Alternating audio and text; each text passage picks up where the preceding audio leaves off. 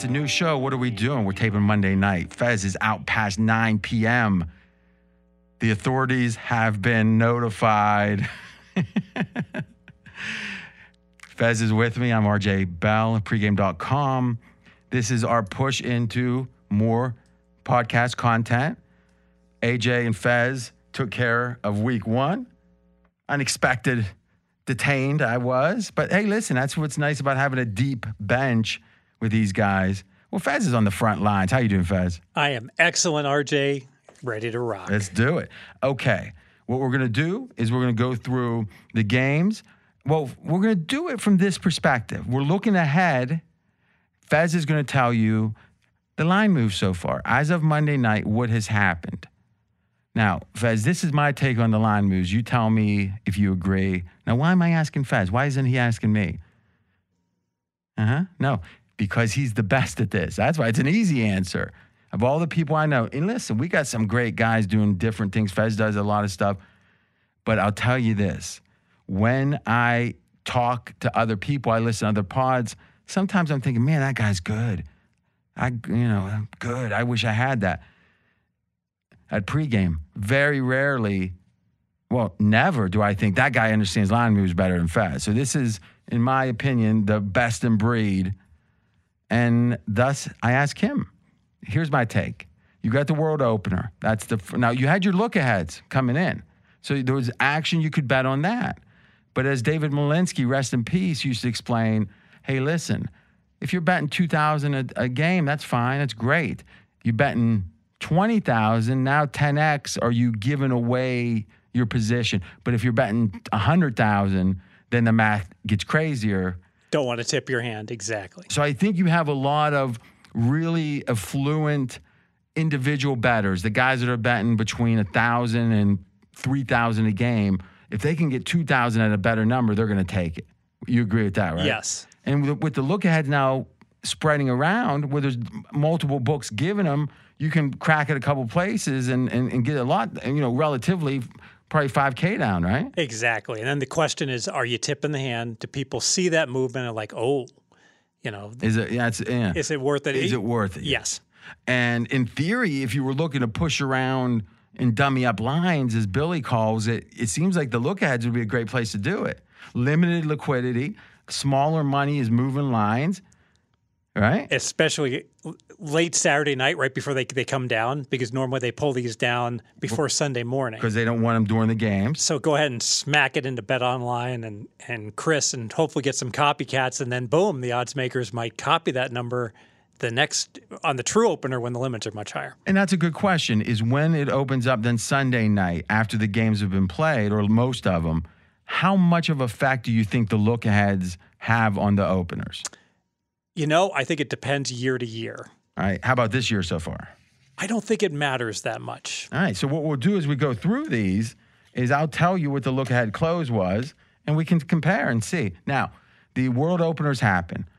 CRIS is the one that really is the market maker. Also, bookmaker.eu is a second name for that. All right. It's the same company. Allegedly. Oh, wait. I don't think it's allegedly.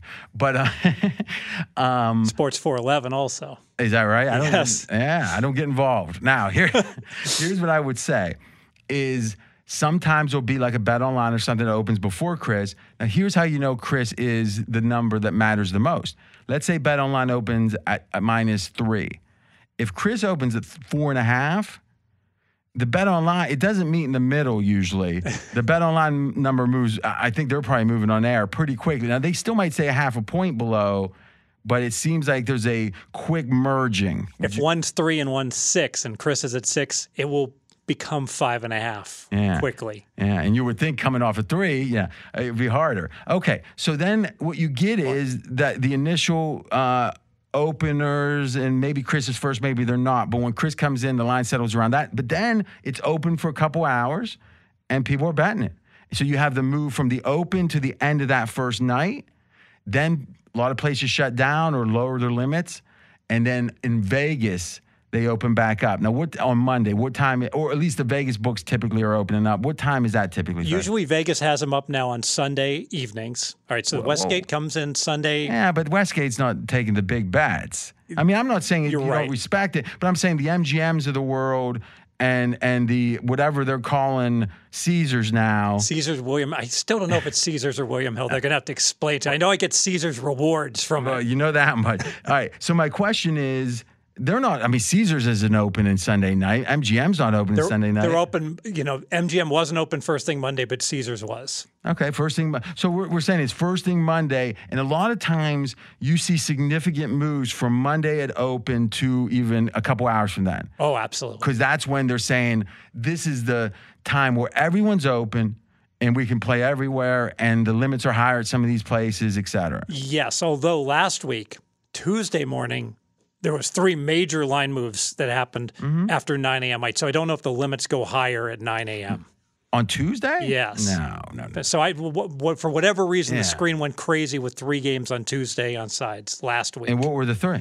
I don't recall. Okay, because my uh, here's the thing. Uh, Again, correct me if I'm wrong. The the syndicates, the biggest batters, the groups are coming in with these are the here's our lines, here's the games we and they know pretty much where it's going to open. Here's the games we think we're going to hit.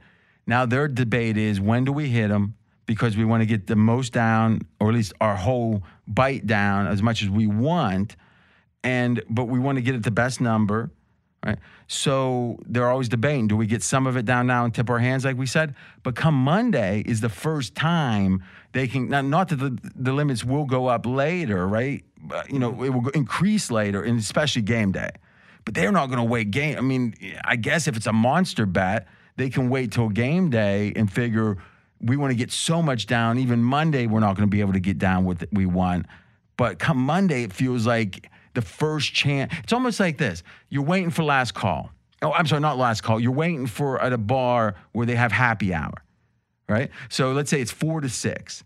Now, if it's three fifty, what are you doing, Fez? You're going to wait ten minutes. you just you just do orbit around. yeah, You or you wait. sit and do whatever. Then come four, happy hour. Give me a three, you know, boom, boom, boom, and then you get your drinks, right? You've obviously been telling me at, um, ta- at, at, at it's a Taco Bell that at two at two p.m. they have a ninety nine cent slushy. Is that? Ooh, that sounds good. Yeah. All right. what flavor? So uh, lemon lime. Uh, Oh, I like Dew. lemon lime. Slushy Mountain Dew lemon lime. All right, I, I, you know it would be good? A little Dairy Queen, Queen ice, Dairy Queen ice cream right in there. Well, I do I do a diet Mountain Dew. Uh-huh. Oh right, yeah, of course. With the slushy, and then I'll drink. You know, you, you drink two thirds of the slushy and it's gone, Uh-huh. and then then I'll pour, and it's no good anymore. Then oh, I'll it's pour, no good because you've taken all the sugar out. Well, then I'll pour in the diet, and then it's like Oh. the right solution. Okay, I digress.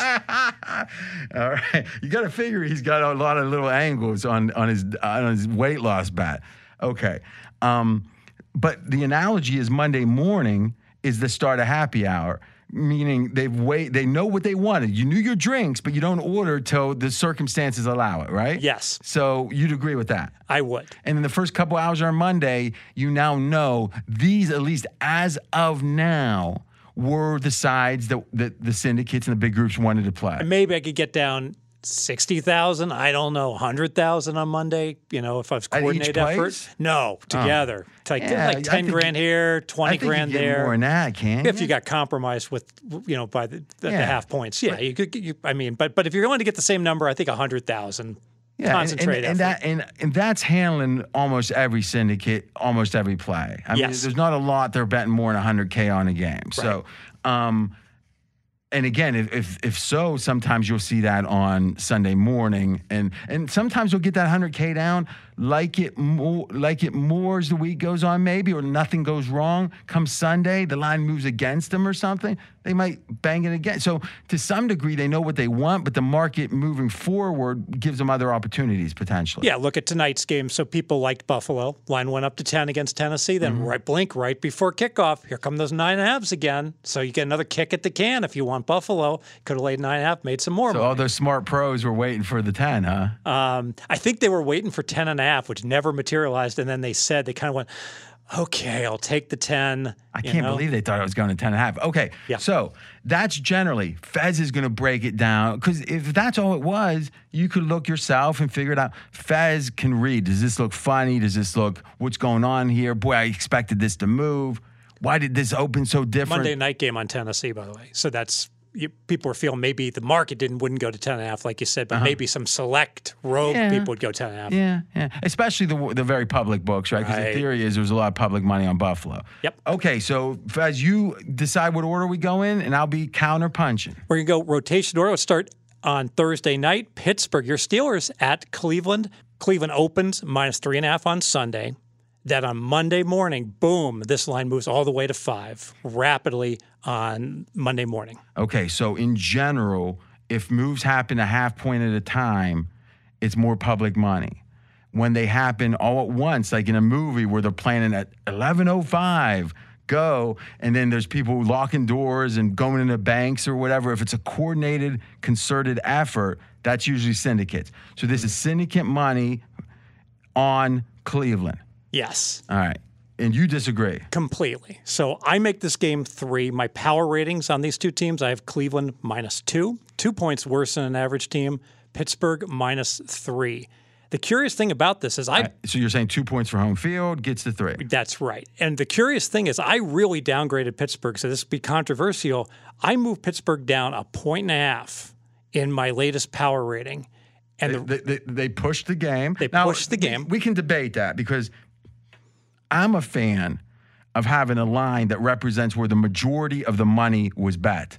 how many was two people, and a half. Yeah, how many people bet in New England and won? More than bet New England and pushed. Mm-hmm. So why not have the the line that is the grading line should be the most representative of the public's uh, result on the game. So let's say, but either way, they either won by half a or lost by half a point or pushed. right, it was right around Yeah, yeah what so the number was. How how you you better make a good case why that's deceiving. yeah, well, the New England certainly won the stats. They outgained Pittsburgh by more than 100 yards. The yards per play was dominant for New All right, England. but let's be clear now. 100 yards is about 15 points a yard.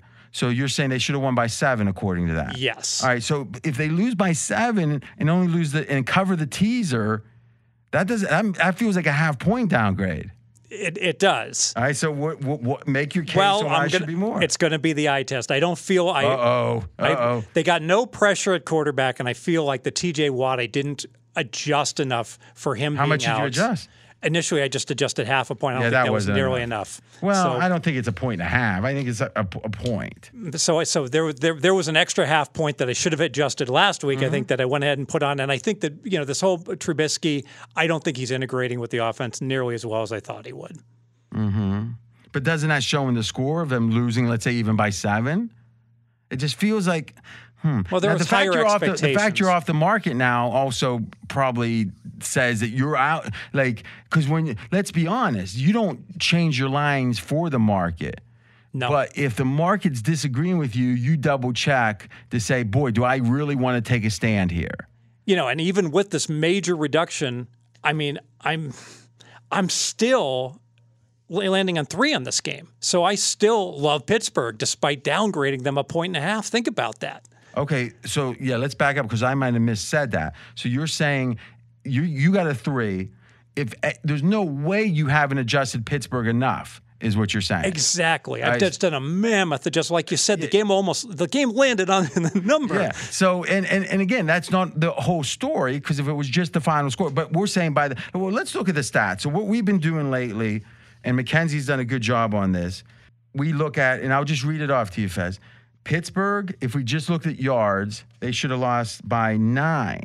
That's interesting. So you're saying it's even more, it was a little more than 100 yards then, right? Okay. Um, by yards per play, they would have lost by eight. By our line of scrimmage EPA minus luck. So we look at the EPA, we take out some obvious luck. It's saying six. Now, Kevin Cole does good stuff at PFF. He projects five. So it seems like the numbers are right in line. First down projections say three, Pittsburgh should have lost by. And then EPA projections say four. So, I mean, we're between. Call it six and a half. Yeah, yeah, four to six, seven. So the more every measure seems to agree with that. Mm-hmm. You're saying we're doing a residual half a point downgrade because of what? Because you reevaluate.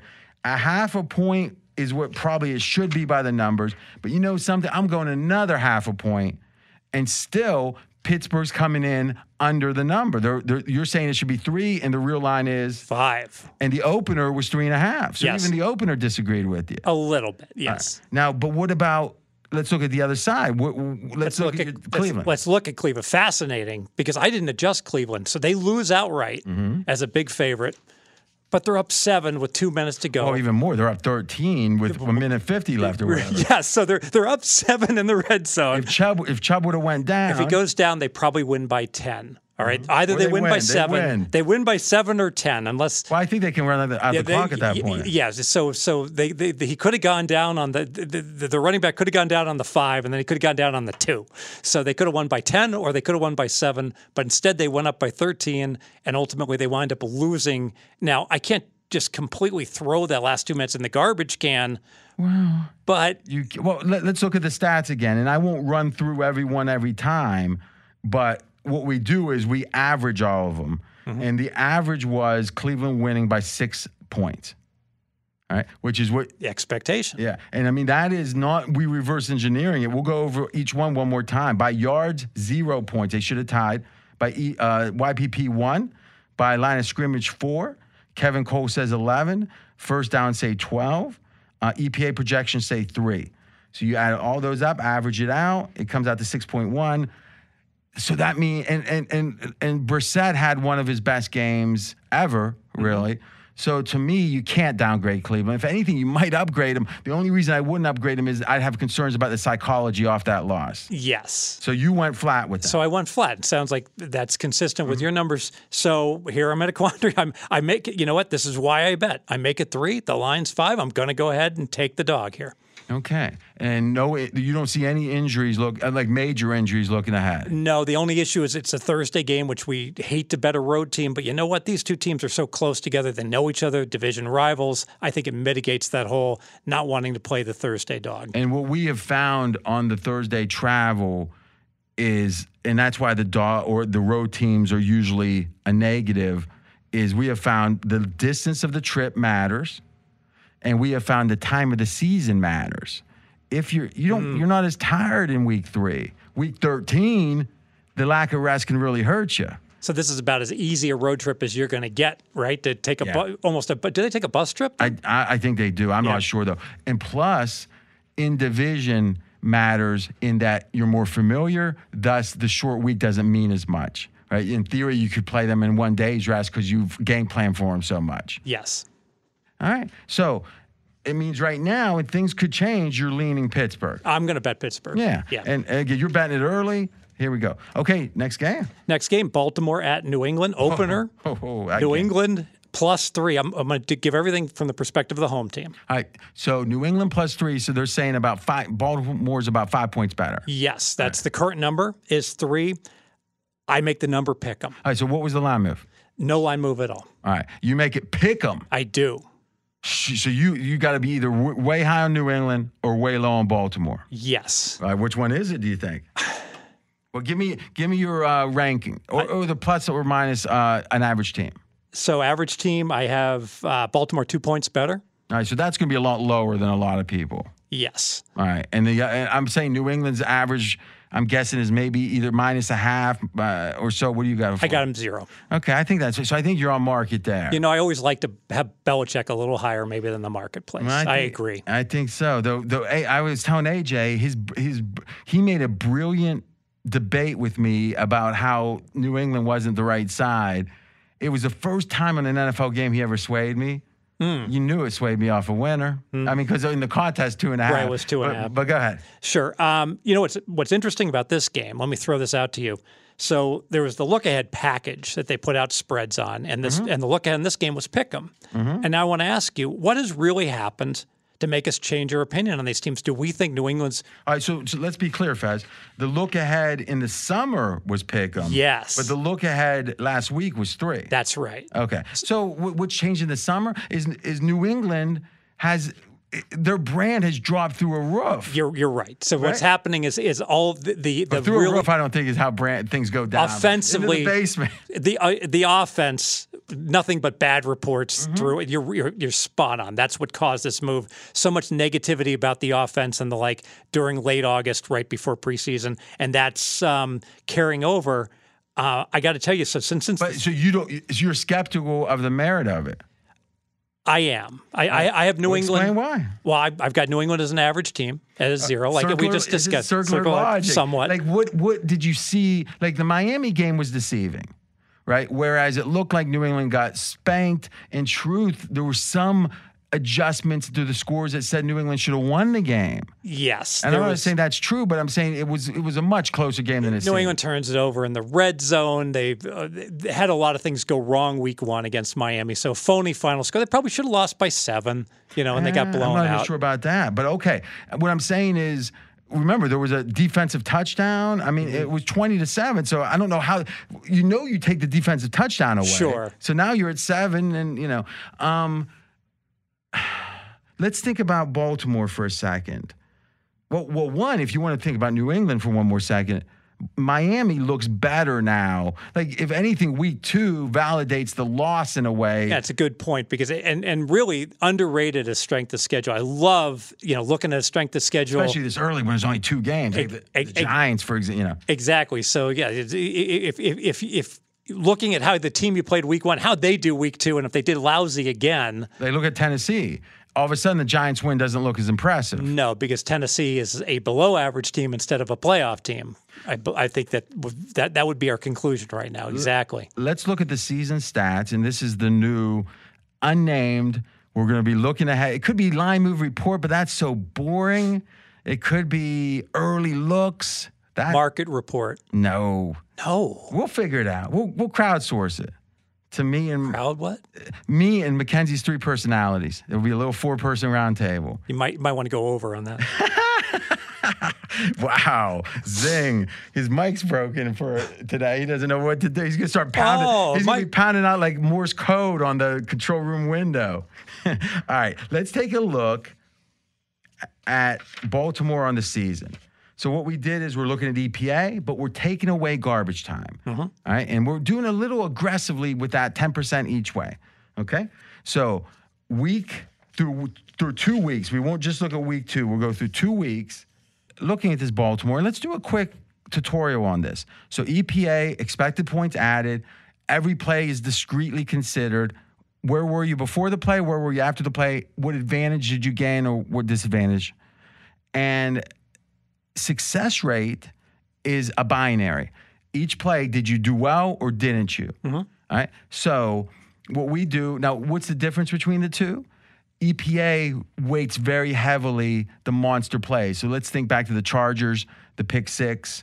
Um, Seventeen all turn, turns the game around. Eh, that's going to be like a 12 point play. Mm-hmm. I in success rate, it was one positive play. Mm. In general, in short sample sizes, you want to use success rate because the big plays are pretty random.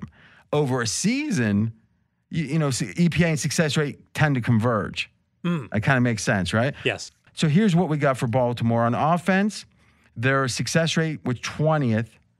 Their EPA was 10th, and this is for two games. So, hey, Lamar Jackson's had a couple big plays in both games, and that's made a big difference, right? Sure. So you can see where the difference from they, they were very unsuccessful, well, not very, but 20th on a binary, yes, no, yes, no. But when one of your plays is a big 55 yard run, Yeah, when you run for a long touchdown and throw for an 80 yard, you know, bomb, that's certainly going to help. Yes. and and you know what with Lamar, you almost want to kind of say that's going to happen, Mm-hmm. and maybe it's not as fluky. On defense, they're 12th and I think 10th. Yeah, so their defense is is is uh, top third of the league, and their offense, if we split the difference, is say 15th or so. But I think you got to give a little more. Let's call it 13th. Hmm. So I think you're 10th on defense, 13th on offense. Does your plus two represent that? I think the jury's out on the defense because they played the Jets and shut the Jets down completely, and Mm-hmm. then they just got absolutely destroyed by Tua. So I don't, I don't, I, if I, that game ends after uh, well, 53 minutes, uh, what was it? 13 minutes left, right? it- if, yeah, if, ends- if, if the, at seven quarters in, Baltimore probably had, was a top five defense. Mm-hmm. and, and do you feel like that that was representative what we saw? Like, is that how bad? Because remember, Baltimore had real cluster injuries at DB. I- yeah, I, I think you nailed it. So now I'm, I, I downgrade Baltimore a point because I'm very concerned about you know the the injuries Uh, so, but- in the in the secondary. But do we feel like those are going to uh, continue into this week? Yes. Okay. So that I, I think if what you're saying is my the numbers would probably have them plus three, but because of their current state, I'm downgrading them and making them plus two. Exactly, and that's why I'm much higher on the New England in this game than the marketplace. Okay, let's go to New England. They, we, it's the flip side of that Mm-hmm. Pittsburgh game. They, you know, Pittsburgh, sh- uh, New England should have won by about six or so. I think we agree. What did, did you see anything with? Oh, Belichick's got this handled. The offense is going to be fine. Or what did you see in the game? One plus, one minus. All right. The minus was, you know, their first touchdown. I'm sure you saw it. Was a pass to Agholor, long pass that maybe catches one out of four times. It's like a 40 yard touchdown pass. So boom, that's kind of undeserved. But then what I also saw is the end of the game, the, the four minute drill, them just Pittsburgh knew they're going to run the ball. Pittsburgh's a physical team, and New England just took it right down the field. Game ends with them in the red zone, ran out the clock. Extremely impressive. No points, but extremely impressive. Okay, so not to diminish your uh, point, but Pittsburgh's run D really was bad last year. So in general, they're physical, uh, and it doesn't diminish that New England was able to run out the clock. But I think just for those listening, uh, I think Pittsburgh's run D is, was been surprisingly, you know, below average, if not worse than that. Has been my thought. Mm, It's a good point, and it did absolutely show up then at the end of the game because when you know your opponent's going to run at the end, you should be able to stop it, even with an average rush, rush D. but we still wouldn't expect it to be, you know, New England's exceeded expectations in that last drive, even with the assumption of Pittsburgh's limitations, I think. Yes. And, you know, one last thing uh, the NFL puts out a fast start, it's called, and it's a play by play. And with each play, they say, this is the percentage chance of this team winning before the play. And they got long history on this stuff. There wasn't one series New England began with the ball that they were below 65%. So, hmm. I mean, they were a slight favorite coming in, but so at no point, so 65 with a minus three kind of start the game, Right. right? So at no point did they dip down, you know. So in theory, their their line in the game in game would have been over three or over every, every point, you know, mm-hmm. based upon their model, which is pretty good. And New England, though yardage wise, and at the end of the game, with it 17 14. Now, this was with 14 minutes and 58 seconds left. Right, it was after the Trubisky touchdown made it 17 14. There was an entire quarter left. And, and after that, it was punt, punt, punt, punt, six minute, 33 second drive to end the game. It's an old school game. it is when New England's playing Pittsburgh. last comment. The Tampa Bay game last year against New England, there was a sense that Arians versus Belichick, that was an old school game. A lot of punting where maybe hmm. teams wouldn't punt. I remember Dick LeBeau, Steeler, former DC, great DC. But he had the 3 4, but they with the Blitzburg, but there wasn't great D backs. And what would happen is if Pittsburgh played a team that didn't have a top eight quarterback, their defense smothered them. They say they couldn't score sometimes. But when they would play Brady, and some of that was man and zone and stuff, but when they would play Brady or the elites, they got torched. And it wasn't just like they got they played worse than uh, just based upon how good the quarterbacks were. It was that style of play was a problem. Do you think Belichick might be there? They play at Buffalo when it's not windy, it's not cold. Maybe I'm not saying the game's passing by, but maybe with lesser athletes, because New England has won for so long, it's kind of hard to draft well. Brady made up for some of that. He's gone. New England's talent's probably what 23rd, 24th. He's making them maybe 15th, 14th, but against a Buffalo, I'm not sure if we don't look to play on Belichick when he plays other old school teams, but against the modern, but the Chargers, he killed. I mean, he he dom- I mean, it, the score didn't look Yeah. like. So I don't know. It, it feels like he's very comfortable in these kind of games. Th- this game felt like a, a, a tug of war. You know, where New England was just a little bit stronger, and Mm-hmm. they're just pulling the rope all game long until they until Pittsburgh fell off the cliff. Are you Yeah. worried about fatigue with Pittsburgh, considering the fact that they had a, a, a tough game against Cincinnati that went to overtime? Then they're playing against New England. And now they got a Thursday. Now they're on a short week. you know that that's very sage. That could well explain It's not why. explain that much. Well, it's a Thursday. The, the, why the Thursday game without travel took so much money, Mm-hmm. but there's probably there probably is you know that they're carrying more fatigue from that. Yes. Next game. Next game, let's go uh, Buffalo, Miami. So now Buffalo played Monday night. That that game just ended. So this is going to be very abbreviated handicap. The opener was Miami plus five. Uh, just be clear, this opens Sunday night. Yes. Even though the uh, one of the teams was playing tonight. Yes, it came down to four. All right. And the new line has not come up yet. I expect it probably will go back up to five. Buffalo looks so good. When did it go off the board? Um, off the board on kickoff. Right at kick. Okay. Yeah. So it dropped a point before that. Okay. So now here's my question. In general, if you're betting Sunday night and it's a team that's playing Monday, injury injury wise, the only thing that can happen is there's more injuries. Like there's some chance that um, Josh Allen would have got hurt this game, right? And that would have moved the line like nine points or whatever, right? Is there a general strategy if you like early in the week betting against a team playing on Monday night that betting it Sunday has a lot of value because you're getting a free roll on injuries? You've said this before, and I think it's really strong. No one else has ever said that mm-hmm. before, but yes, I think that if you're already looking to fade a team that's playing Monday night, that's playing the following week, go ahead and fade them and bet it before the game starts. Let me pull back the curtain for one other thing you might want to consider Yes, absolutely. the correlated parlay. Mm-hmm. They let you play week one, or in this case, week two, parlay to week three. So you could have bet Buffalo, parlay to Buffalo. So obviously, if Buffalo Which is a correlation in theory. of, yes, not as much as you'd like sometimes in the NFL because we've seen situations where a team covers and then the number moves the other way. But in general, I think when a team you know mm. covers, I think it's worth half a point to the line. Yeah. Now here's the thing. Under that theory, you might say, well, why don't we just wait to see who wins? Then we bet the teams that win. But if you look at the ATS in the database, because they win one week doesn't make them win the next at all, even 51%.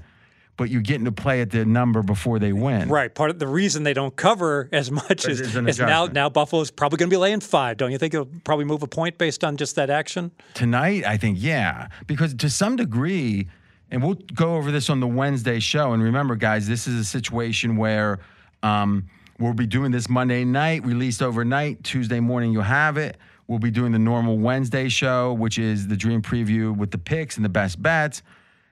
If you look at Buffalo's run now, this game against the Rams last week, against the, the Chiefs, which they lost but still played great, then against New England in the playoffs, that's about as good of a run as we've ever seen an offense have. Exactly right. I wanted to ask you. So I, I had Buffalo coming into this game plus eight, eight points better than an average team. Which is a lot this early in the year. a huge. It's a really high rating. So I'm not going to bump, bump Buffalo up to nine, although I would normally would bump them a point. Mm-hmm. I, I got to go through the box scores, rewatch the game, but I'm only going to bump them half a point because they're already, you know, at that ceiling of about. This is mm-hmm. about as good as a team should get in week two. the only thing I would say that I agree with you is because Tennessee looks so bad in a way in week one. If Tennessee was a more, we don't know how bad Tennessee is, right? I mean, them losing their edge rusher right before the year was tough. Uh, Henry doesn't look, maybe Henry is a problem, right? And now what do you got if that's the case? Or um, Tannehill? Vrabel was a great coach. Yeah. But remember, Buffalo had revenge in this game too. They weren't, you know, so they were ready. And plus they had 10 days. I'm not diminishing it. I'm saying maybe Tennessee's not as bad as I think, maybe. So next game. Next game, let's go Cincinnati Jets. How about those Bengals, huh? So it opens up Jets plus four and a half. They're the home team. Jets are still getting plus four and a half. My number makes it five. Okay, so a little lean there. Um, the Jets. Remember now, we were ta- we were talking before the show uh, after week one. It might have been Tuesday, Wednesday, and I said, "Who's the worst team in the NFL?" Because if you look at last week, the lines really moved, or I'm not the lines. If you take like the top six or seven, not top worst teams, based on win totals, those teams all almost all performed well. It was either they won or they covered. Think about all the bad teams. Atlanta, Uh, Chicago, Yeah. Yes. A- And Houston.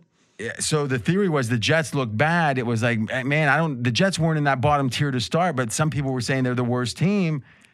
Actually, Baltimore's uh, Jets defense played pretty well. There's a couple big plays from Lamar. Obviously, with Flacco, it wasn't so great that week.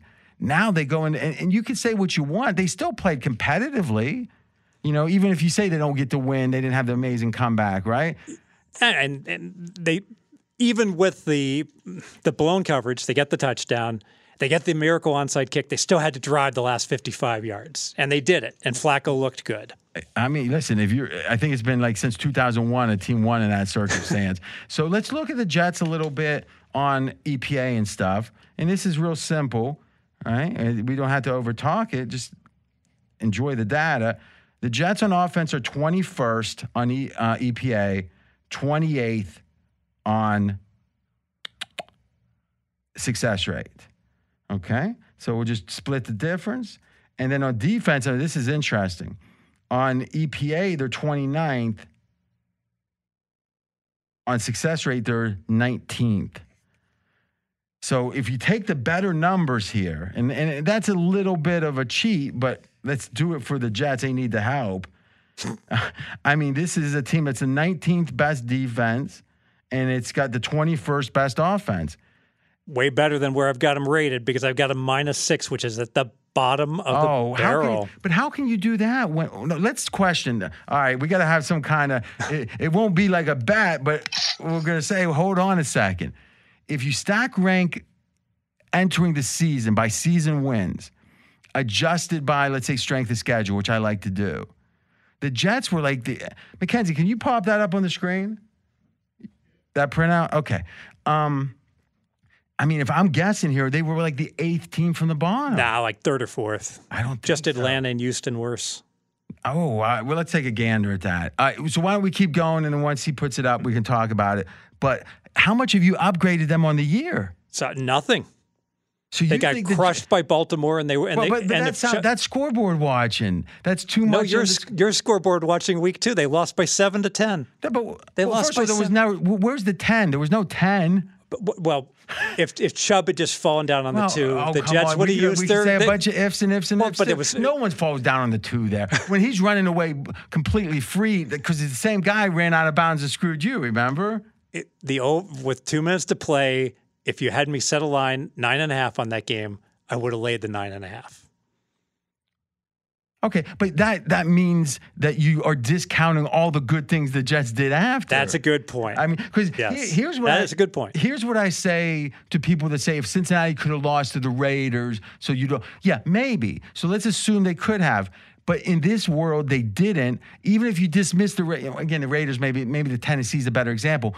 But they had an opportunity to then play really well against the Chiefs and then play pretty well against the Rams. and obviously, we can't throw that in the garbage. Even though it should never have happened, it did happen, and they played great in that final two minutes. Do you think it should have never happened, or it's it's reasonable that it might not have happened? it's I don't think it- reasonable that it would yeah, not have happened. because uh, I don't think there was any game that. All right, yeah, I'll accept that. I, I, I probably said I, I, I probably stamped it. All right, Cleveland won by ten, and I'm not giving the Jets credit. So you know what? I'm gonna I'm, I'm gonna. All right, I, have, I give out my power ratings every Tuesday morning. I'm going to bump the Jets from by half a point. So I I'm going to bump them up half. I think so. and maybe that's modest, but I don't want to go too far away. No, no, I agree. I agree. And, and I just think symbolically, it's hard to look at this team and not think, you know, if you really dig into last week. Um. So Fez, let's let's take us back in time to when the Browns and Chubb cost you some money. Yeah, laid three and a half with the Browns. Uh-huh. Win game, terrible conditions. Browns are grinding out the clock around midfield. Chubb breaks loose. He's down the sideline. He's going Clock's in. ticking down. He's Out of- running.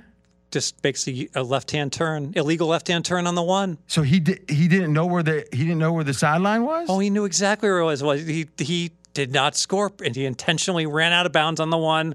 with under a minute to play and took a knee, game over. You might be surprised by this, but we had some hidden microphones in your house at that point, and we had the tape, and we, you know, we played this live pretty much after it happened contemporaneously. But here it is, a little walk down memory lane. 50, 40, he'll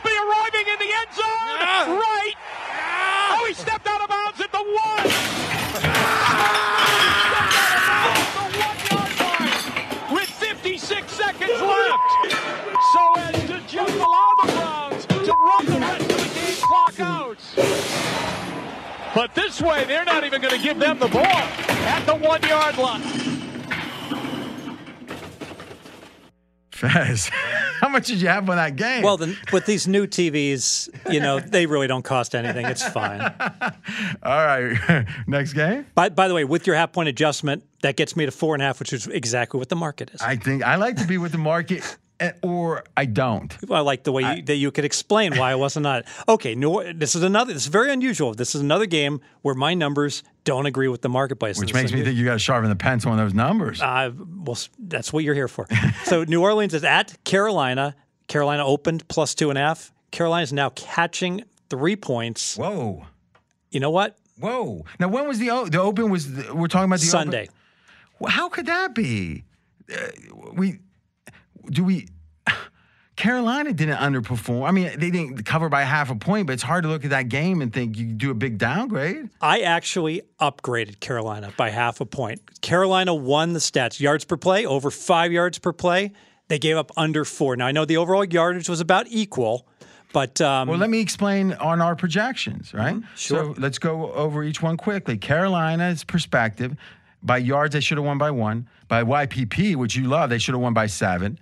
By EPA minus luck, they should have won by 10. Kevin Cole had them winning by four. The first down projections was a z- even, so uh, break even game. And the EPA projection said they should have won by one. You add it all up, they should have won by 4.2. So it sounds like you're right. I mean, every number speaks to it. yeah, and I think Carolina's getting treated as an 0 2 team. In my eyes, they're not 0 2. They're 0 0 and 2. they Two coin flip. They tied Cleveland and they tied the Giants. Exactly right. Okay, so if you look at the fourth quarter win share, pregame.com proprietary stat, 41% chance Carolina had to win the game. So the stat, what we're saying is their game field reality wasn't as indicative because they lost too. So, I mean, the projection in a way was right. You're saying, hey, you go back and replay that game, that lucky play, that lucky play, Carolina played better. Yes. but the reality in the fourth quarter was they were slightly below 50%. percent mm-hmm. Okay. And those that's not incongruent. Right? You can because let's say there's just a couple of tip pass interceptions, a team's up by 14. They're not going to have much of a chance the opponent to win in the fourth quarter. It doesn't mean those interceptions are they're valid. They're not going to they're not predictive. Right. If you get unlucky a couple times in the first half, then you're not going to have a good chance to win in the fourth quarter. Carolina in week one against Cleveland had a, only a 35% chance to win in the fourth. So both times their stats were good, but their performance wasn't as good. I don't know. Yeah, Is that still- a trend? Well, 35 and 40% are still, given you lost, are still pretty good numbers. Yeah, Rhule though, I'm not a fan. No. And, and, and also, I want to ask you so the hot seat, that he's got to be one of the top coaches. Oh, for sure, yeah. You know, worrying about his job. And so you got the And plus, you got a very rich owner, even though he got a six year deal to start. Mm. Remember that. So, in theory, that gave him more time. But that owner doesn't worry about that extra 10 sticks. All right. Mm. So ahead. Carolina was upgraded. New Orleans, I want to ask you about this. So I lowered New Orleans by a point. Okay, they lost to Tampa Bay. Mm. I lowered them by half a point for the performance on the field, but I docked them another half point just because I read up more about the whole Jameis Winston back injury. It's only four breaks. Is that all? You know, that's um, I you know I think it would be rather difficult to play football. You know, with a broken back, but you know, I've never tried it before. I mean, you- listen, no one ever said you were overly tough. Yeah, I mean- um, ex- ex- exactly. So I, I, I felt I felt compelled to knock him down another half point for the game, half point for the quarterback injury. So I lowered him a point. But I think that's fair. But they only had an 11% chance to win that game in the fourth quarter win share, New Orleans or New Orleans. Let's look at the drive chart here. Um, yeah, this is fascinating. So the funny thing was Brady was so frustrated. And then it's it just it, it all happened. It seems in the fourth quarter. Like, wh- what was your take on how that game ended and, and what the score kind of should have been? I think it should have been 10 to 3. I think Tampa should have won. And, you know, Tampa is morphing. Remember when they won the Super Bowl? Was it Trent I, Dilfer? I recall. The Trent, oh, oh, yeah, yeah, yeah. they- they- with that, that's that's how this team it feels. Hold on a second. Hold on. Ooh, ooh, ooh. Hold on. Dallas might have a top five defense. Saints might have a top five defense. If you win both games by double digits, are you really going to complain about the offense, or is Brady doing what he needs to do to win these games? You know, maybe I'm. Doesn't Brady look like he, he he's got anorexia? He just his he looks So thin, you mean? he looks so thin. You know what it is? He, uh, I'm going to speculate here. I don't know for sure. Some kind of work on the face. Hmm. That seems clear to me. But again, it's speculation legally. Um, that'd be funny. Tom Brady sued. for uh, I almost would welcome it. Um, publicity, baby. But but if you think about it, that's the look you get when someone's gaunt. You know, when someone's really thin. So the skin's so tight, I think it's deceiving. Because his his throwing looks good. It's not like he's throwing. It's not like the ball, ball's fluttering on him, right? That's right. I mean, it seems to no, he looks good. But but the stats aren't good. No. But they have won two. They have won two games by double digits against two expected playoff teams, and especially one being their his nemesis. Y- Yeah, the team he, he can never beat. So let's take a quick look at the stats in that game, and we'll usually just give the averages on this one. Um, this is going to be again uh, Tampa Bay and Tampa Bay average. You know, this is fascinating. They should have won by one and a half points. I want to dig into this. So yardage wise, they should have lost. So they were outgained, huh? Yeah, what happened was Oh, it, here comes well, it was twenty to three, and then the Saints got the garbage time double drive where they picked up a lot of yards to, to- eh, with their final two drives. You know, Mackenzie, that brings up an interesting point. We should consider having not the 10% garbage filters, but maybe even with the basic stats we use for this, putting like 4% filters on. So it's like 4%, 96%. Let's, we'll talk about that. Yeah, he's, he's going, I like that. Can, can you hear me? Uh, okay, so, but here's the thing yards per play was the same thing. Yeah, So you didn't mention that, Fez. I did not. Well, didn't, but, I- fit but the, didn't fit the narrative. I'm sure if you if you took New Orleans yards per play in the first three and a half quarters, Uh. it's not going to be good at all. oh, so even yards per play, you have to worry about garbage time. Okay. Um, Well, it makes sense, right? Kevin Cole said the game was even. Even. it was five one turnover. And and we had um, first downs. It actually says Tampa should have won by seven. Okay. So it seems like, yeah, I think it's fair. The average was 8.6. I think maybe they should have won by a touchdown. I think. But now you're talking about maybe 10. All right. So where do you got Tampa relative to last or the start of the season? Yeah, so I've got Tampa right where they were, four and four. Their defense is playing out of their minds. Good. Now they're low. They're mm-hmm. low because Evans is suspended. So I took. I I actually lowered them a point. How many that. games did he get? One. And Lattimore got one? I don't know if Lattimore's suspended. Really, that'd be interesting because Yeah. apparently Lattimore just like Yeah. just uh, uh, mentally is always on his. If he finally got him to blow, but that's interesting. Now normally Evans wouldn't be worth the point, but with the Godwin injury, Mm-hmm. with Gage being injured, you know, I don't know what the Julio Jones status if he's going to be hundred percent. I felt the He's cluster. never 100. percent exactly. So the cluster injuries, I thought it was worth making Evans a point. I think that's probably correct. And so here's the concept: Imagine you have no good receivers. Going from zero to one is really important, right? Going from like three good receivers to four doesn't matter as much. So Fez's point is when you don't have, you know, in theory, if Evans is or not if he's suspended, it's uh, who's the good receivers on that team right now. I mean, if if Jones is out, right? And again, Jones, we saw one good game and he already missed the next one. Apparently, they say he looks like he did five years ago. What for twenty minutes? He, he looked great for a half. And it does bring up the point that you stress a lot. Certain teams, if you're looking at them for the season, you got to discount them if they're fragile. How fragile are they?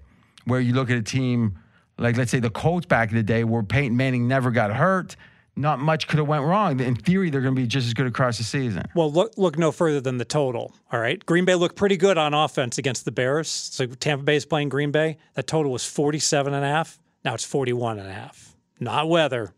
Wow. Dropped 6 points Since when? When did it open? last week. All right, let's keep going. All right, let's go to Detroit, Minnesota. Now, Minnesota, one of these Monday night games. Uh, pre-game research talks about Kirk Cousins struggling on Monday night, so I'm going to be, hmm, I know he had a bad game. I don't know what to do with this number. The opener was minus seven. But what are you saying? Are you saying that because historically he struggled in primetime games, you would dismiss him struggling? I would not weight it as much as a regular mm. game. That's interesting. So you disagree with excuse- that? No, you better believe that's interesting because I think here's what I would say. In fact, I do disagree. This is a powerful concept. You might want to focus in. Powerful, maybe. Focused. I know you. Were, I know you were fiddling with your numbers there. Okay, with your you had your abacus out. No, I'm focused on this game's uh, numbers. Yeah, exactly. But I was going to make a point about it. Let's talk about the Jacksonville situation with the Colts, and we'll get to that game in a minute. But we all mm-hmm. know Jacksonville at home has this amazing record against the Colts. It's been like since 2012 or whatever, right? Right. Okay. Now, there's two possibilities. That's something or that's random. Right? Could be something or it could be random, right? A lot of people would scoff at you saying, or I say it's something.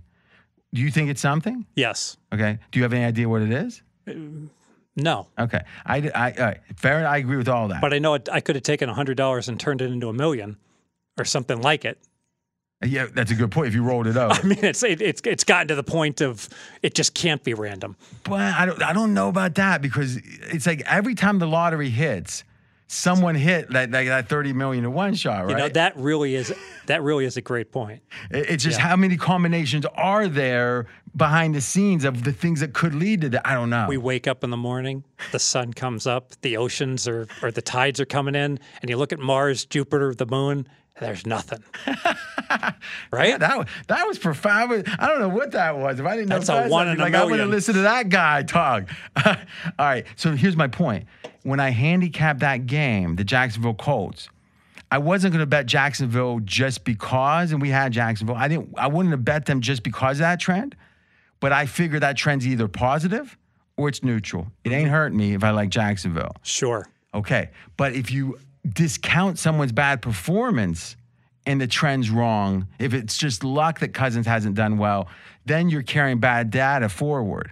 Mm-hmm. So you're making a much bigger bet on the trend by saying, I'm going to discount a bad performance because of the trend. Yes, and even though I said And said I'm that, uncomfortable with that. even though I said that, what looky here, I've got rating change Minnesota. I docked him a point because I thought the second half against Philly, the fact that they bageled and couldn't score down 17, and you, you see it all the time. Team down 17, their final two drives, they always score. You know, the other teams playing soft and and you know Cousins is dinking and dunking down the field, can't score a point. That's significant. Mackenzie, walk out here, please. We're going to have him on mic for this. Um, it was hilarious right now where you go, What's this? What? They're docked a Point. It's like the Fezzik office is like sending you a dispatch. Uh, I mean, it, it was like you were doing the reveal or something. Mackenzie, who did I? No, you just got to talk loud so Mike can hear. Who did I say was the best pick of the week? Eagles. Now, I only say that because we were two and three, so I got to take a victory somewhere.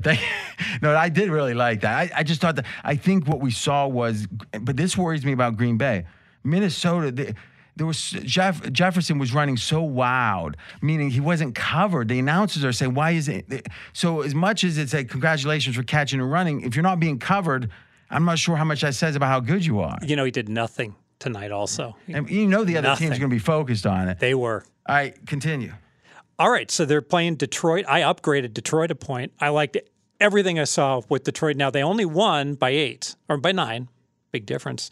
Um, but the fact they got up twenty-two to nothing, I thought they just absolutely dominated the game. I was very impressed with the Lions. Now, I think the reason to be impressed was they had two linemen out, including their center, and it didn't seem to slow them down. That's kind of impressive. Let's look at Detroit. Let's look at this game.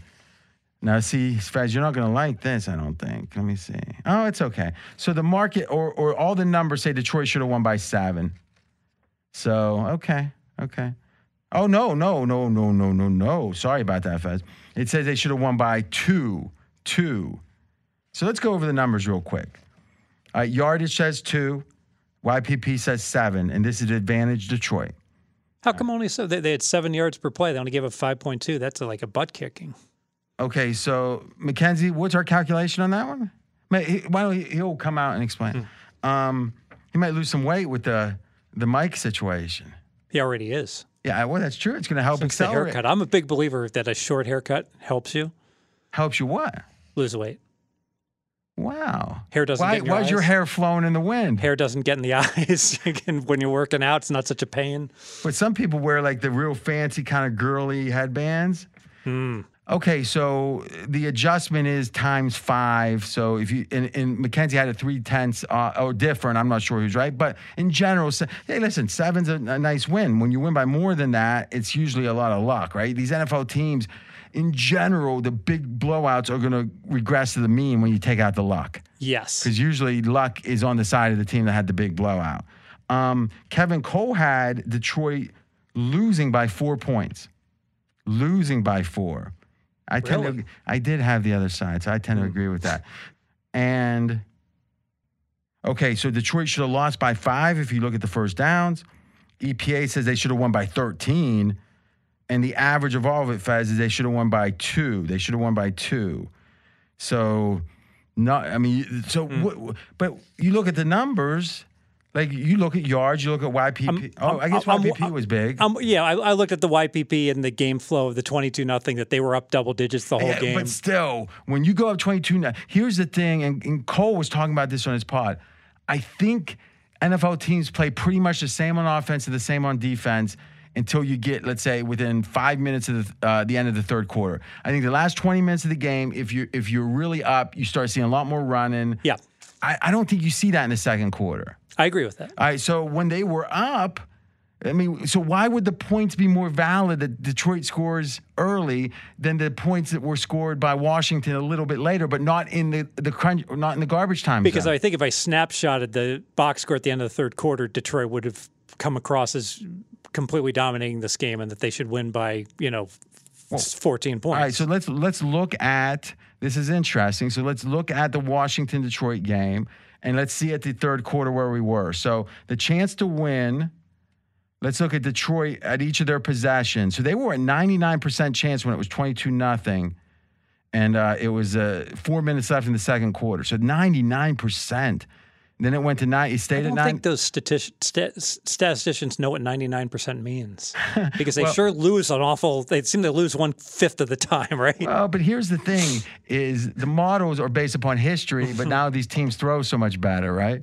It's all relative. But then as you get to the second uh, half, Detroit was at 88% one possession, 88, 76, 87, 99, 100. So they were never below 76% to lo- to win the or to, uh, never below that to win the game.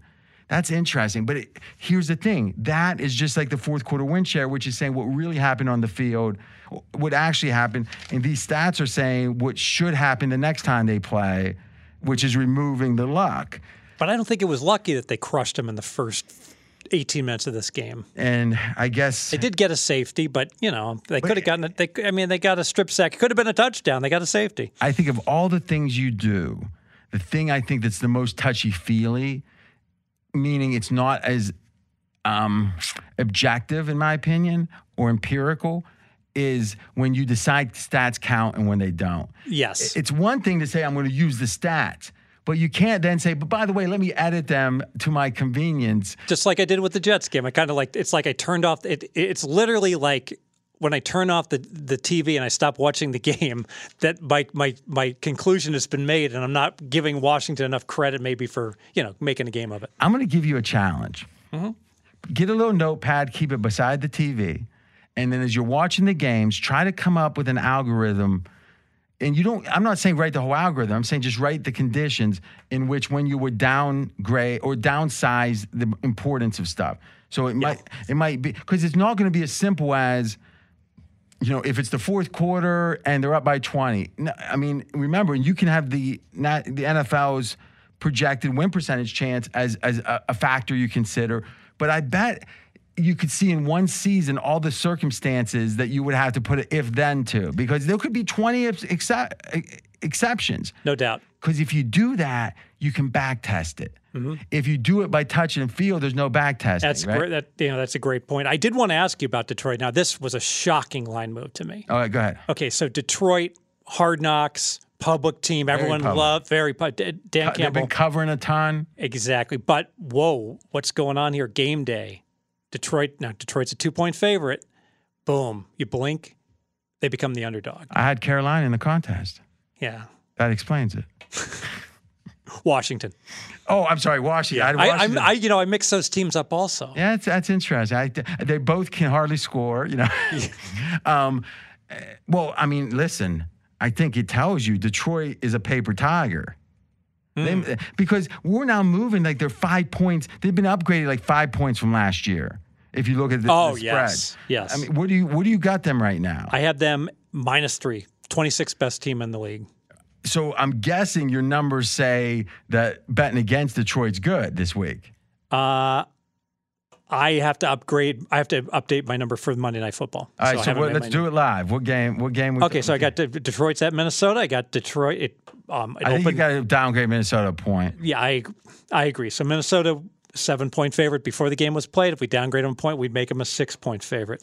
I did downgrade Minnesota a point. I make this game six. But you, you did downgrade Minnesota a point off of tonight. Yes. But that's what we just did. But then you said I did downgrade. And what, what were you talking? What te- I think you were talking about the other team. Minnesota got a one point downgrade. Detroit got a one point upgrade. Mm-hmm. Okay. the- that, oh, so you that's what you said. You misspoke and said okay. I misspoke. So So I make it that, six. You make it six, and the market is. we don't know yet. Oh, okay, okay. Might be opening up. Mackenzie, look for that Minnesota. See if we got it anywhere. All right, let's keep going. All right, Kansas City, fascinating game at Indianapolis. Oh, okay. Ooh. I mean, you want to. Let me ask you this: Have you seen a team that was expected to make the playoffs play so poorly the first two games ever? You know, the only example I can no is the answer, but the only possibility. Remember that dream team, the, the Redskins? They were supposed to win twelve games. They got in, brought in all those Yeah, free agents, yeah. and they were they were not good. They had that Raiders cornerback with the crazy name. Yeah, I remember. That's the that's And- and- not in Dartway, but That's the only one I, I throw out. So I do. I want to talk about the summer line. So the summer line. Oh no, I want to talk about the look ahead line because it was three on this game. the so okay. Who was favored? Uh, Kansas City was favored, so he's catching three. Mm-hmm. Road home- favorite? Yes. Um, the opener was six and a half, Mm-hmm. and that is the current line. Uh, some sevens popping up Mm-hmm. as well. I make this game five. Okay, so you're that makes sense because one of the great meaning that you're on the Colts, or at least the value seems to be on the Colts. Here's the thing: the people tend to like if you ask people their opinion on the Colts. I'm talking about informed NFL people, not necessarily professional bettors. They're going to say about 90% of their thinking is going to be about the two games this year. Right. And if anything, the expectations is going to make be bad, where they're going to think of the contrast between what we've really seen and the expect and which and the expectations, which is my God, they've been a disaster. They were supposed to be good. The fact they were supposed to be good becomes a negative to the average person, but to you and to pros, it's a positive because you have something Yes. called a prior, and the prior was all the IQ collectively of everyone the idea that they are going to say, this is how good the Colts are. Ten win team. And now, because of two games, one of them, and this is very analogous to you downgrading the Cousins' bad performance by saying it doesn't matter as much. Well, they haven't won down in Jacksonville for a decade almost. So maybe we dismiss it a little bit. I'm not saying we should, but doesn't that extension, doesn't that follow? Yes, it does. So, but I think in general, you're going to downgrade, even if you max downgrade them. So the summer line was what? You're saying, uh, what was the summer line? Three. Okay. So what we're saying is, I don't think KC could get two upgrade. I mean, maybe a half point on the season. I mean, Uh, yep, I got him half a point. all right. So that would take us a little toward, but they got three. Now, the idea the Colts being downgraded by one and a half each game, I think is, well, I'd say two and a half points maybe combined. Isn't crazy? Two and a half's what I've got him. All right. So the market's though going to react more. So I Yeah, think, and we're going through key numbers here. We're going through which three. means the move's even we're bigger. going through six. Well, yeah. we're going off of three. yes, right? we're going off of three, and we're going through four, and we're going through. So you're six. saying they're moving even more than just the the point count seems like, and thus it's too much. Yes, you know, one theme that we might want to look towards is with the shortened preseason and players not playing much, if at all, mm-hmm. But why would one team have more of a disadvantage than another with that? they do quarterback teams. yeah, that's So, so you know, Denver with Wilson, Mm-hmm. Carolina with Baker, Washington with Wentz, Ooh, Pittsburgh Trubisky. ooh. The only the only outlier, Mariota with Atlanta. But you know what? Mariota played the whole preseason. Mariota Hmm. was balls to the wall from game one of the preseason. Plus, I mean that. I mean, let's be honest though. How much love do we want to give Atlanta when so much of that scoring came late for them? Mm-hmm. Right? I mean, don't we discount that? Yes, it's a weird game. Atlanta was down 11 and they threw a pick six at the end of the first half. Yeah, but, th- but that happens, right? I mean, that that's so you're saying Should have been 14 to 6, not 21 to 3 at the end of the first half. okay. Well, under that, th- so who do you think Atlanta should have won the game? I mean, because under that theory, No, right? because Atlanta blocked a punt at the end when they were down 14 All right, for a touchdown. So they got they got their own so they blocked the Four- punt. To they make got it- lucky. They blocked the punt to make it 31-23. and then got the two. They, By the way, they, this is this is a sweeping change. The NFL has accepted the the um, the analytics of down eight late. Mm-hmm. You go for two. I would say three quarters of at least of the teams do The it The theory of that is if you make it, then you kick the extra point, you win the next touchdown. If you miss it, you get a second chance to tie. Exactly. So you got a fifty percent chance to win So right then like and there. 12.5%, right? 62 and. Yes. All right. Right on. I'm on it, Fez. I'm on You're it. on that. Uh, now, um, let's see here. After that, this is interesting. There was a fumble by the uh, Rams, right? They they fumbled, and then an INT thrown by Mariota, and then a and it was safety. and it was a third and long on that that INT. So that was I, I liked a lot of quarterbacks just chuck it out of bounds. Uh-huh. Mariota said, "I'll try. I'll try to have my player make a play." Uh, yeah, so like an arm punt. Yes. And then though Atlanta got the ball back with six seconds. And they fumbled. I guess it was a fumblerooski or, or a uh, cow kind of play. Yeah. Okay. What's interesting about the safety? So the Rams are laying 10 and a half. So Ooh. we don't we don't tease 10 and a halves, but other people do. So So it went from a six point game to a four point game. so the teasers went down on the Rams. Yes. But, but wa- I didn't see that final fumble play. Uh, Was there any chance? Because if they would have ran it back, it would have been. They- yeah, yeah, that- that's it. You know, one thing about the the safety that made this easy. Well, it's pretty easy to take a. Obviously, you, take a safety up six, down four, but it's even easier when your last punt got block, blocked for a touchdown. So don't let him kick it again. So I don't, you know, we don't judge other handicappers like Mackenzie or AJ or Scott Seidenberg. But did you hear they took plus 10 in the contest? I mean, I, it won. I don't think they can hear us. It won, but how square is that? Hmm. It opened 13. And then the, the super contest had it 10 and a half. Well, to, to be fair, Oh. to be fair, it, you're right. It did open 13, but that opener was before they. That was the. the, the, the it's weird. They, They're they not making much of a case. it was plus 13 before Atlanta played Week One, and Atlanta's a lot better than we thought they Oh, were. okay. Okay. But, but what I'm but but let's just say that if 10 and a half is at the super contest, how do you take 10? Yes. Because I get you're saying, well, they're not in that contest, but I'm saying it tells you it was such a close call Yeah. between those two lines. And the market was what? It was 10 and a half at the time. Close, market was 10 most of the week, but closed 10 and a half. Yeah. So Yeah. the late money came in against them. That's right. So they had negative closing line value. Yes. What do you think of that? I hate negative closing line to, to the point of I'm, you know, I'm always advocate. If I you love a team, I'm like, don't play the bad number in the contest. Just bet it because a bet in a playing it in a contest is an implied bet, and I don't like making implied bets at bad numbers. So when I told you don't play against the Jets, I mean, pretty. I mean, I knew it was going to come down to the end. God. Next game. Think of it, the Jets, the Jets really, you could argue at the end should have landed six, which would have been a fiddle in the middle on that game with a missed extra point. point and the. All right, Uh, look, I mean, th- that Cleveland kicker is a roller coaster. Got I, I, I have to tell you, before we go to the next game, the entertainment value of the NFL, nothing compares. I t- especially with these comebacks. My goodness, here we go. So Las Vegas at Tennessee, another Monday night football game, double Monday night. So uh, this line was Tennessee, the dog at home, plus one. We will see where that was the opener. That's what it was before they kicked off tonight. We'll see where it goes with Tennessee's poor performance. I can only think Vegas is probably going to take some more money. All right, let's keep rolling. All right, Philadelphia at Washington. Another Monday night game. Philly looked great. This line, Washington home dog four. Uh, that's where it was when the game kicked off. With Philly looking as good as they did, I think it goes up to five. Okay, so I think the matchups. I, like Philly a good bit. The matchups were, I think, driving some of this. I also think that here's the thing about Hurts. If you're going to make a bet, let, let's say there's, we've all had friends, or maybe ourselves in some way, that we've been the same way for a long time, and it's hard to change. And you can say in year 22 someone's going to change, but they usually don't, right? Well, Hurts has been famous for working so hard, being so focused. He keeps improving.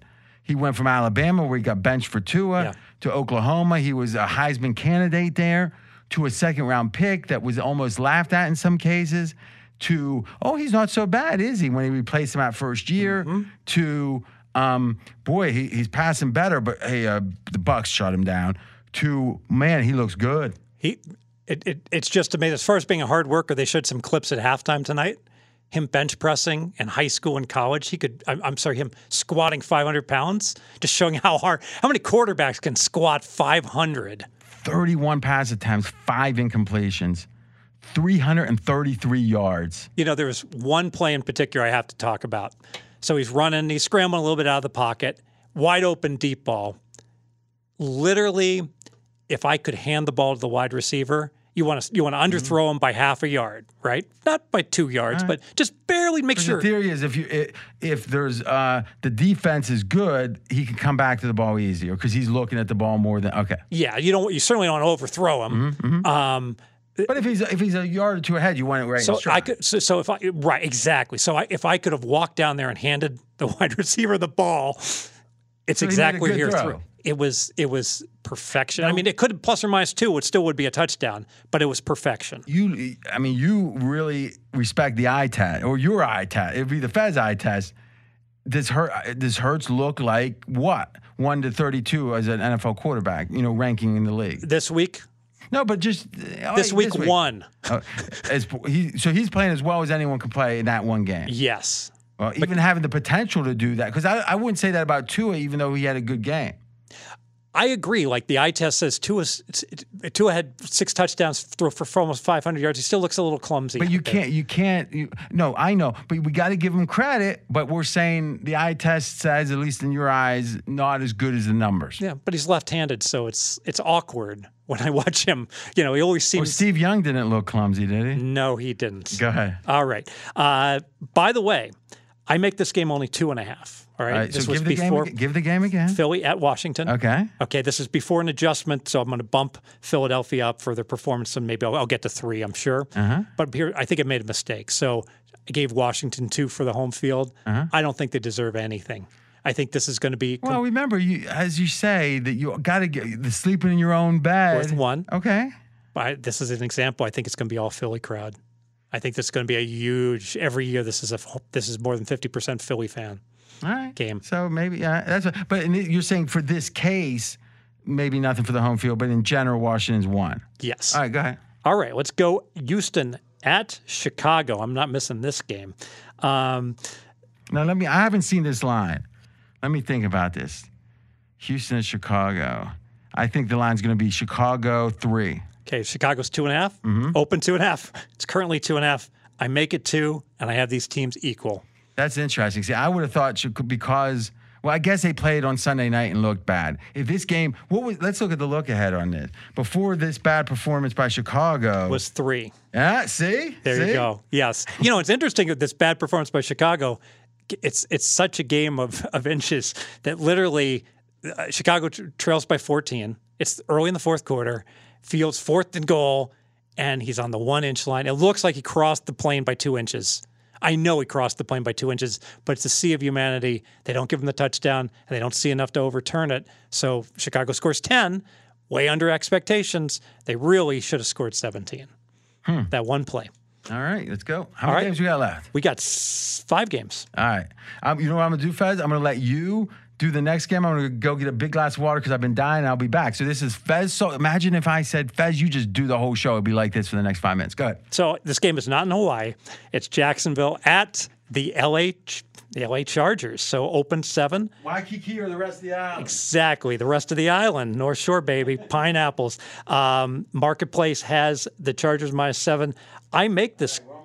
I make this game six and a half, but I got to tell you, I don't know what to do with the Chargers because this whole Herbert injury with the um, torn rib cartilage. That sounds like you know, instead of saying broken rib, saying torn cartilage. Maybe not as bad. Um, I could only look towards Jacksonville. I did upgrade Jacksonville a point and a half, so a major, major upgrade. Really like uh, what Jacksonville is doing on offense with um, Kirk and, and their weapons, and Lawrence looks like a totally different quarterback. I lowered the Chargers by one, not because they lost to Kansas City. If anything, I was leaning towards upgrading them because they gave up that 99 yard pick six. However, um, I'm really worried about Herbert's health, and because of that, I downgraded the Chargers one point. I make it six and a half. Moving forward, Green Bay at Tampa Bay. Battle of the Bays. I have both these teams in our summer contest, one of them to win the Super Bowl. The opener was Tampa minus three. The market has dropped to Tampa Bay minus two and a half. I agree with that. I make Tampa Bay minus two and a half.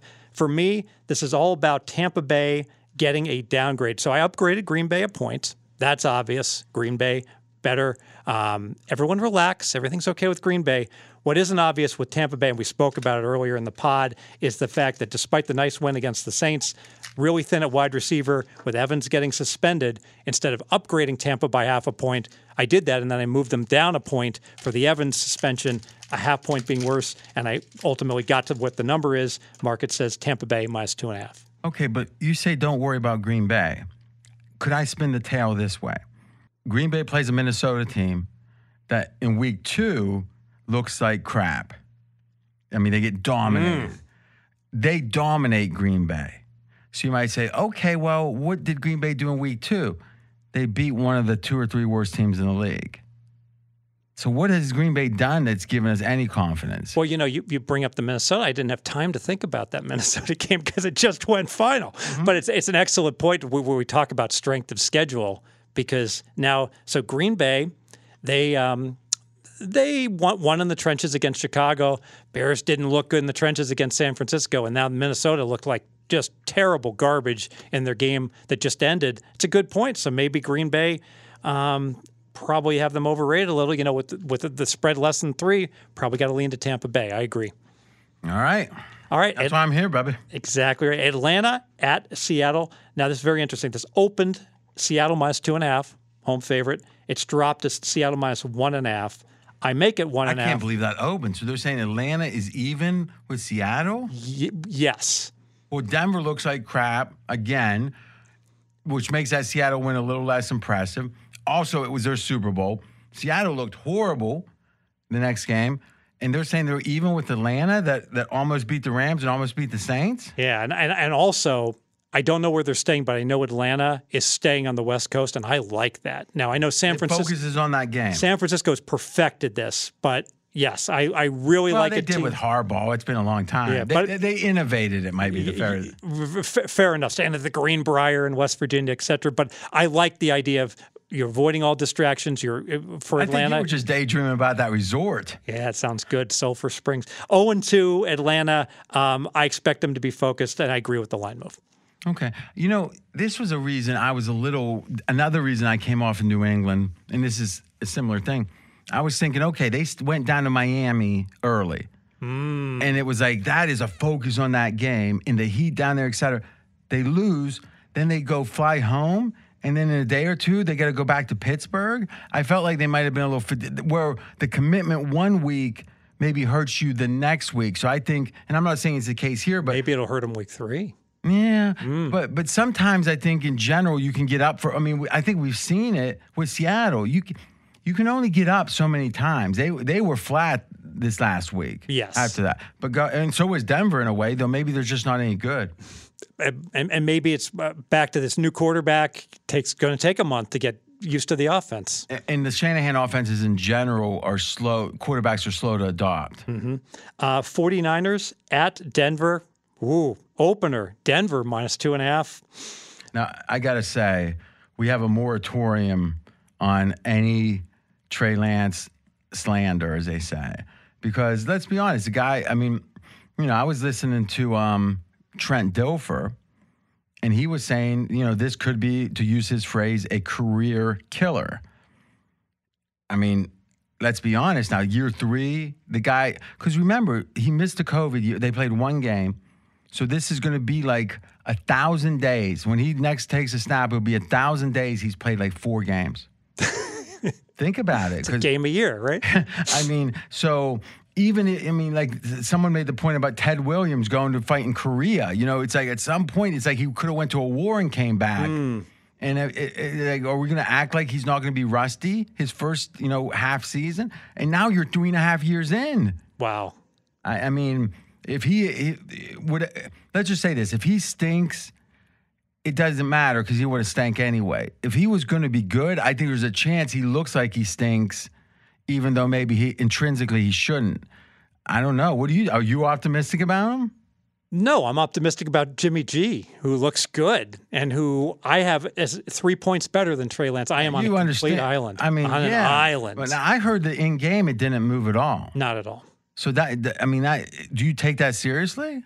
Well, I think there's a perception. I know I'm on an island with my ratings. I know people. I I, know. Just here's the thing. You I ever- bet San Francisco. That's fine, but you ever hear the story about the bear and the bear's chasing the two people and the Sure. guys? And he says, "I don't have to be faster than the bear. I got to be faster than you." If you make it a two point adjustment, you're still going to be on an island. Why make it so extreme? I just because I'm telling the truth. you're telling your truth. I'm telling my truth. well, th- what's interesting is so we have had a three point line move, but there's a lot going on. Obviously, San Francisco completely dominated Seattle in the trenches, okay.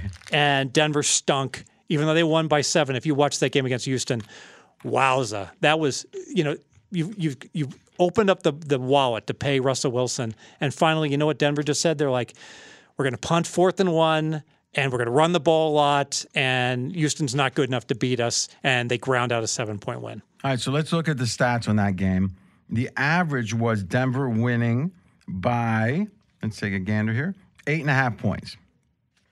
So pretty much on the mar- or on the results. Yes, and it wasn't like I actually had Denver in my survivor, and I was never Mm-hmm. So overly. you're still alive. A lot of people out of that. thing, yes, huh? I was never overly concerned that Denver was going to lose the game. But you know what? You know, Russell Wilson did not impact upon me any level of confidence whatsoever. Um, and it's interesting how the 49ers, both these teams were lined at 10 for season wins before the season started. We're two weeks in, and now the 49ers are favored at Denver, a historically very difficult to play place to play early in the year. All right, Monday Night Football. Dallas at the New York Giants. Opened, Giants minus three. It's down to two and a half. Giants minus two and a half. Um, I make it Giants minus two and a half. I upgraded Dallas two points for that Cincinnati win. Now, one one and a half of those two points was I had to upgrade Cooper Rush. That just the feeling was a major concern that he just wasn't even a capable backup quarterback, and now I feel that he is. So he's, Well, he won a game. I mean, has he only started two games? he's yeah, he beat the Vikings. He's perfect. He's perfect against two playoff type caliber teams. I mean, uh, listen, uh, at minimum, it means he can do. I mean, Yeah, I don't. It's so. It's interesting. It's just his pedigree that had people so down on him, like looking at his college or whatever. he- we don't have any numbers that say it was bad. He's played and he's played terribly when he did play. I don't know if it was preseason stats or in mop up and, and during the regular season, but I don't think you don't do mop up anymore. Yeah. And if they do, they're not I know. throwing the ball very much, right? well, he got he got in when he um when when the year Dak got hurt. okay, so but in theory, you start. Oh, that one game, you mean? I don't have the stats. All right. So Dallas, we're saying, let's look at the score here. The average score was they should have won by uh, 1.2 points. Considering that Dallas, you know, was up 17 3, 17 6, 17 9, then it got 17 17, then Dallas wins with a field goal. They, I'm kind of surprised that the stats only say Dallas should have won by one, but I guess. You know, what do you think of Cincinnati? I mean, I guess I'm a little befuddled by this. It's all the O line. Yeah. We we they address they address they replace the O line. It's like having a washing machine that doesn't work, and they bring in a nice shining washing machine, and that doesn't work either. Mm-hmm. Yeah. And they got a really good quarterback. Do you think it improves because the cohesion improves? Sure, but how long is it going to take? How long is Burrow going to stay upright? Yeah, that, that's you know a key, a key point is Burrow going to get hurt. You know, I mean we saw Herbert get get you know with the ribs. We're seeing lots of quarterback injuries with the hits that Burrow's taken. It's only a matter of time. We're we're playing roulette with him. We're getting uh, over the wire. We're seeing who are the top winning percentage quarterbacks of all time. Number five, Tom Brady, 77%. Number four, Patrick Mahomes, 80%. Tied, Daryle Lamonica. Don't know who he is. Plays wide receiver. 80%. the great Otto Graham, 81%. Number one, Cooper Rush, 100%. How can you argue with that? Otto Graham, eat my dust. Go ahead, Fez. Uh, I'm got to worry about. So how much has you how much have you downgraded Cincinnati Cincy. this season? Just a point. What? Yeah. Remember they they played this they played the Steelers. Now maybe I should downgrade them. What does that mean? They played the Steelers. You say it like that. What does that mean? They made the playoffs. They were like minus. point- they were minus five in turnovers in that game, and they missed an extra point. And then McPherson Well, missed they, a they field goal. they didn't miss an extra point. got blocked. Uh, that- so that that's- that's not luck. That that's skill. Well, their snapper was out for the game, so they had a If backup you play snapper. the that- you get hurt. the backup snapper couldn't snap the ball, so they missed That a field goal like extra coaching. point. Sounds like bad coaching. There's That's not a second guy on the team who can snap. Uh, you know what? If RJ Bell was on that team, you could have snapped better than. What I, that- I don't. That was never my thing. Yeah, hand-eye coordination, baby. It was, but it, really, you ever see someone really do that? It is a a violent move to get that ball as, hmm. as quick as they want it. Yes. I continue. All right, so back to Dallas. I'm worried about the fallen star thing where the team just comes up with the Herculean effort, which they just did with Cooper Rush, and now exhale. I know it's a big division game, but No, I um, don't think so. If anything, I think it invigorate. Think of the opposite. If they get beat by, remember the game where the first game Dak was out. Hmm. It was Monday night, and they got crushed on Monday night. You, I, I can't remember. It might have been Minnesota, maybe. Yeah. You- Imagine if that happened this time. You think they'd be all energized for the comeback, or No, would they be they'd- demoralized? they'd be like, our odds of making the playoffs are 10%. We're I think this picks everything up. Cooper Yeah, Rush. right. ta- I mean, I think this is one where uh, if you lose this week it, and it's on Monday night, yes. they're not going to be down for And Monday night. you're, you're right, and, and they're playing the Giants, and the Giants are another 0-0 and two team. That's this, but they're two and oh. zero. yeah. So, you know, I I make it two and a half. That's what the number is. But um, you know, the gut says I don't want to bet on the the Giants. Aren't I Giants agree. are as phony as I phony almost want the right? Giants to win, so they're three and zero. We can fade them the next week. Yes. All right, we got anything else? That's it. All right, Fez. Any closing thoughts? Uh, just I, th- I really want to track the teams that picked up new quarterbacks: Denver, Carolina, Washington, Pittsburgh. I'm not counting Atlanta because Mariota played the whole preseason. I think. No, no, you got to count it and put a caveat. Jeez. So I want to look at those teams for showing more Yeah. improvement than any, No, any other I'm not teams. saying that you have to assume that Atlanta is going to play bad. I'm saying, but if you look at the numbers, you got to count them in the mix. Yes. So that's so that's one thing. Second theme is that now that it's becoming widespread to go for two when you're down eight late in the game, the seven is just not nearly as important as it's been historically. So when Hmm. you're teasing that plus one and a half up to plus seven and a half, it's not worth as much. Wait a minute, the. Wong advantage teaser? The Wong Isn't advantage- as much as advantage? well, the two and a half up to eight and a half is good, but the one and a half Oh, up to a seven point. and a half is not as good. That's a good point. Mackenzie's saying give us best bet. No, you don't need to get a best bet. This isn't a pick show. This is a information show. We recap, we look at the line moves, and then on Wednesday, well, we tape Wednesday, you get it Thursday. It is the extravaganza of picks. And by the way, a couple things happening here. One, the new Straight Out of Vegas AM is starting on Tuesday morning and will be daily weekdays. Monday, Tuesday, Wednesday, Thursday, Friday. And we got tomorrow on Tuesday taping for the Wednesday release the college football pick show.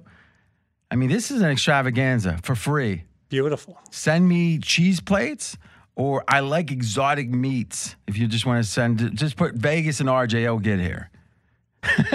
Don't send them till Thanksgiving. We'll talk to you in a day or two and look out for those other shows. Thank you.